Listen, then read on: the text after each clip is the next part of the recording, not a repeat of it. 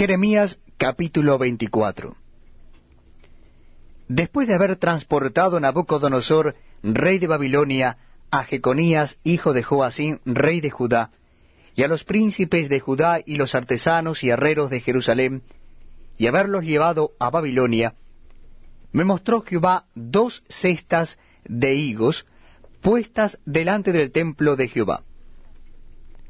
Una cesta tenía higos muy buenos, como brevas, y la otra cesta tenía higos muy malos, que de malos no se podían comer. Y me dijo Jehová, ¿qué ves tú, Jeremías? Y dije, higos, higos buenos, muy buenos, y malos, muy malos, que de malos no se pueden comer. Y vino mi palabra de Jehová diciendo, Así ha dicho Jehová Dios de Israel, como a estos higos buenos, así miraré a los transportados de Judá, a los cuales eché de este lugar a la tierra de los caldeos para bien. Porque pondré mis ojos sobre ellos para bien, y los volveré a esta tierra, y los edificaré, y no los destruiré, los plantaré y no los arrancaré.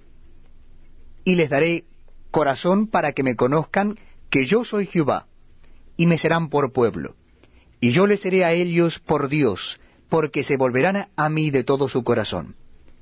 Y como los higos malos, que de malos no se pueden comer, así ha dicho Jehová, pondré a Sedequías, rey de Judá, a sus príncipes y al resto de Jerusalén que quedó en esta tierra, y a los que moran en la tierra de Egipto.